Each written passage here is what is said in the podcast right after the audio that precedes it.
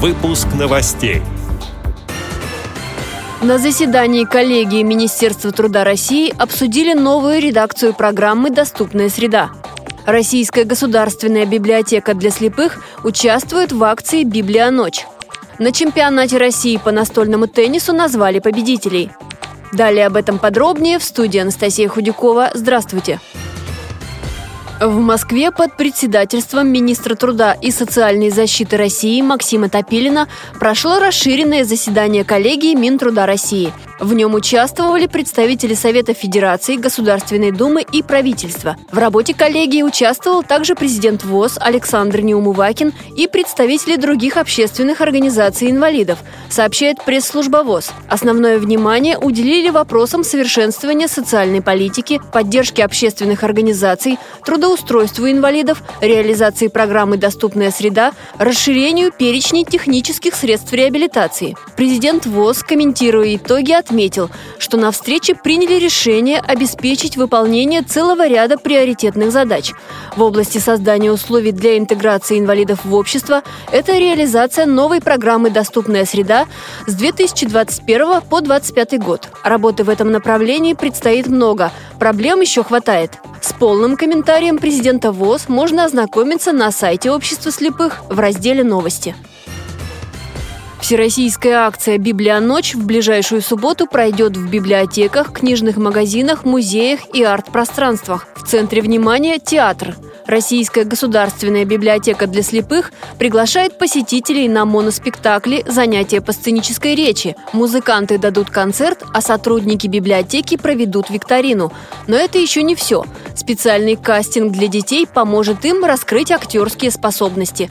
В программе также мастер-классы. Некоторые подробности расскажет заведующая нотно-музыкальным отделом РГБС Алла Семенихина.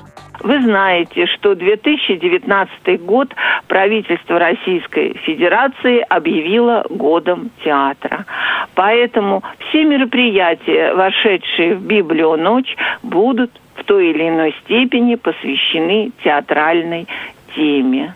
Среди мероприятий, вошедших в программу, композиция, посвященная театру, читает замечательный артист Сергей Кощеев. Вы познакомитесь с театром «Резонанс», с программой, посвященной Пушкину. Ваши старые знакомые Сергей Санаторов, Алиса Калина и Александр Тришкин э, дадут концерт под девизом «Со сцены музыка звучит». Кроме того, в наших холлах вы можете заняться рукоделием. Вас научат, как изготовлять цветы, театральные маски, открытки и другие интересные вещи. Приглашаем всех на нашу Библию ночь 20 апреля в 17 часов в библиотеку для слепых на Протопоповском переулке.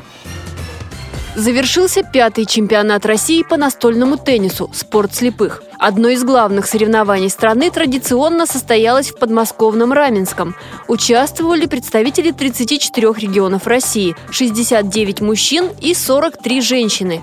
По результатам личных встреч на чемпионате сформировалась сборная страны, которая будет представлять Россию на международных турнирах, в том числе на чемпионате мира в Италии. В нее вошли шестеро мужчин и шестеро женщин. Среди них трехкратный серебряный призер чемпионатов России Владислав Лапченко, трехкратный чемпион страны Владимир Поляков и двухкратная чемпионка страны Эльвина Насирова. Впервые в истории чемпионатов России провели командные соревнования незрячих теннисистов. По результатам игр бронзовые медали получили участники из Калининградской области, серебряные – представители Татарстана, а первыми чемпионами в командном зачете стали спортсмены Тверской области. Параллельно с чемпионатом также организовали учебный семинар среди судей настольного тенниса «Спорт слепых», рассказал общественный корреспондент радио ВОЗ Идгар Шигабуддин.